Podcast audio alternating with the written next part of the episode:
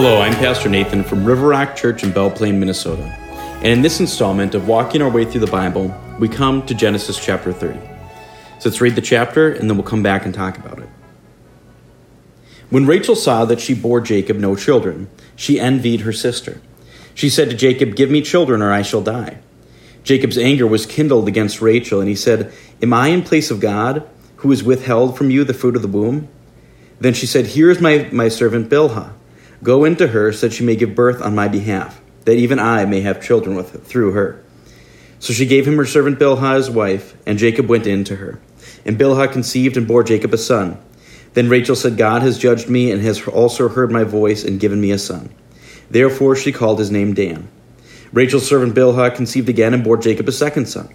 Then Rachel said, With mighty wrestlings have I, I have wrestled with my sister and have prevailed. So she called his name Naphtali. When Leah saw that she had ceased bearing children, she took her servant Zilpah and gave her to Jacob as a wife. Then Leah's servant Zilpah bore Jacob a son, and Leah said, Good fortune has come. So she called his name Gad. Leah's servant Zilpah bore Jacob a second son, and Leah said, Happy am I, for women have called me happy. So she called his name Asher. In the days of wheat harvest, Reuben went and found mandrakes in the field and brought them to his mother Leah. Then Rachel said to Leah, Please give me some of your son's mandrakes. But she said to her, Is it a small matter that you have taken away my husband? Would you take away my son's mandrakes also? Rachel said, Then he may lie with you tonight in exchange for your son's mandrakes. When Jacob came from the field in the evening, Leah went out to meet him and said, You must come in to me, for I have hired you with my son's mandrakes. So he lay with her that night. And God listened to Leah, and she conceived and bore Jacob a fifth son. Jacob said, God has given me my wages because I, had, I gave my servant to my husband. So she called his name Issachar. And Leah conceived again, and she bore Jacob a sixth son. Then Leah said, God has endowed me with a good endowment. Now my husband will honor me because I have borne him six sons. So she called his name Zebulun. Afterward, she bore a daughter and called her name Dinah. Then God remembered Rachel, and God listened to her and opened her womb. She conceived and bore a son, and said, God has taken away my reproach. And she called his name Joseph, saying, May the Lord add to me another son. As soon as Rachel had borne Joseph, Jacob said to Laban, Send me away, that I may go to my own home, con- home and country. Give me my wives and my children, for whom I have served you, that I may go, for you know the service that I have given you. But Laban said to him, if I have found favor in your sight, I have learned by divination that the Lord has blessed me because of you. Name your wages, and I will give it. Jacob said to him, You yourself know how I have served you, and how your livestock ha- has fared with me. For you had little before I came, and it has increased abundantly. And the Lord has blessed you wherever I turned. But now, when shall I provide for my own household? Also, he said, What shall I give you? Jacob said, You shall not give me anything. If you will do this for me, I will again pasture your flock and keep it. And then we pass through all your flock today, removing from it every speckled and spotted sheep, and every black lamb, and the spotted speckled among the goats, and they shall be my wages. So my honesty will answer for me later, when you come to look into my wages with you. Every one that is not speckled and spotted among the goats, and black among the lambs, if found with me, shall be counted stolen. Laban said, Good, let it be as you have said. But that day Laban removed the male goats that were striped and spotted, and all the female goats that were speckled and spotted, every one that had white on it, and every lamb that was black, and put them in the charge of his sons. And he set a distance of three days' journey between himself and Jacob, and Jacob pastured the rest of Laban's flock. Then Jacob took fresh sticks of poplar and almond and plane trees, and peeled white streaks in them, exposing the white of the sticks. He set the sticks that he had peeled in front of the flocks in the troughs that is, the watering places, where the flocks came to drink. And since they bred when they came to drink, the flocks bred in front of the sticks. And so the flocks brought forth striped, spotted, and speckled. And Jacob separated the lambs and set the faces of the flocks toward the striped, and all the black, in the flock of Laban. He put his own droves apart and did not put them with Laban's flock. Whenever the stronger of the flock were breeding, Jacob would lay the sticks in the troughs before the eyes of the flock, that they might breed among the sticks. But for the feebler of the flock, he would not lay them there. So the feebler would be Laban's, and the stronger Jacob's. Thus the man increased greatly, and had large flocks, female servants and male servants, and camels and donkeys. So in chapter 29, we see this growing bitterness and kind of competition between Rachel and Leah. If you remember, Jacob had really loved Rachel. He had worked seven years, said he could marry Rachel, but Leah was the older sister. And so Laban, their father, tricked Jacob into marrying um, Leah first, and then he had to work another seven years to marry Rachel. And now there's this competition between these two sisters that are both married to Jacob.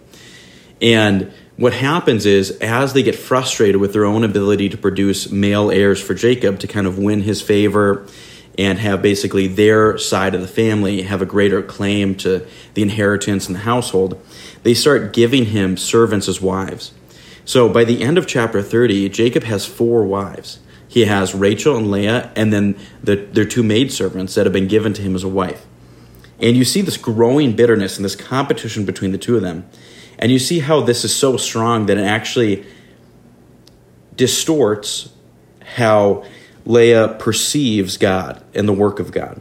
In verse 18, after she's been given a son, after laying with, Rachel, with Jacob, in verse 18 it says, Leah said, God has given me my wages because I gave my servant to my husband.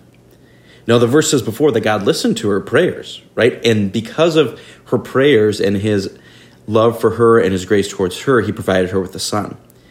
But Leah looks at this and she says, Well, the reason that God gave me this is because I gave Jacob my wife, my ser- maid's, man, uh, my as a wife. Now, clearly, that's not the case.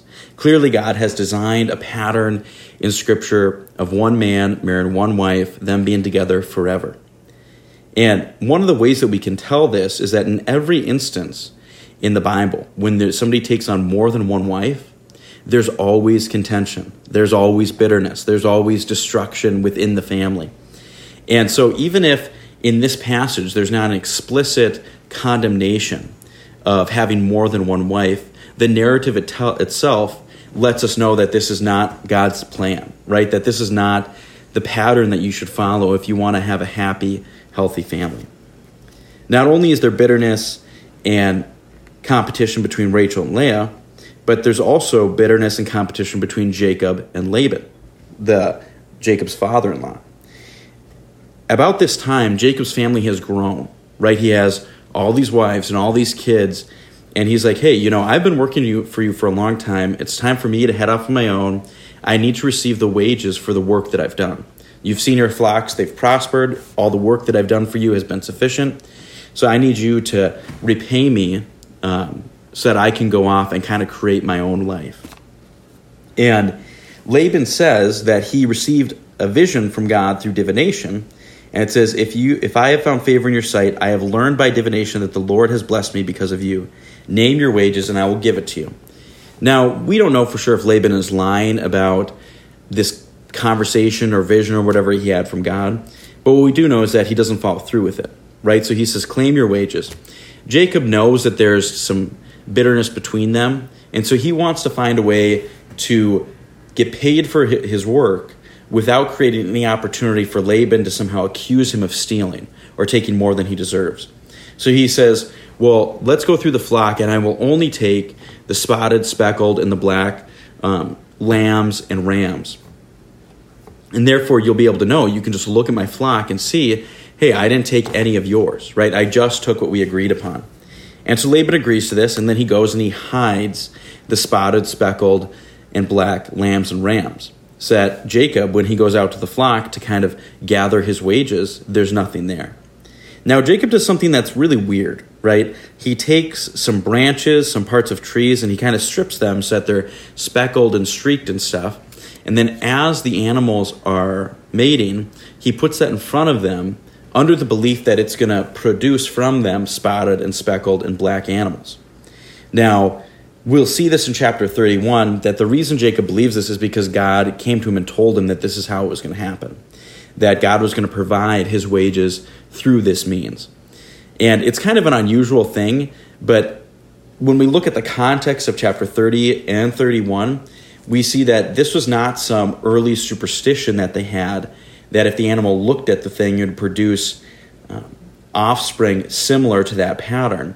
He's specifically doing this because God has told him to do this, that God's revealed to him that this is how God has chosen to work in this instance. And so, as we leave chapter 30 and we move on to 31, the biggest takeaway here is that you look at all the brokenness in this family, right? You look at all the bitterness and the competition between Rachel and Leah and Jacob and Laban. And the fascinating thing is that even in the midst of all that, God is working, right? Even in the midst of all that, He cares for His people. This is a constant theme that we've seen throughout Genesis. One thing I love about Genesis is that it doesn't sugarcoat things, right? It doesn't paint these patriarchs and their families in beautiful pictures and make them seem holier than thou. But it shows how even in the brokenness in life, God is working. And like I said, this is a repeated theme that happens over and over again in Genesis. But it's an important message. It's an important message to constantly revisit because when we look at our own lives, there's a lot of brokenness and bitterness and competition there. But even though we are not always faithful in obeying God's commands and reflecting His heart in the way that we treat other people, God is always faithful. His purposes will always be fulfilled, and He is always sovereign. So I hope that this has helped you as you seek to understand Genesis chapter 30 and the rest of the Bible. And I pray that in all things God's name would be glorified and His will would be done. Thank you.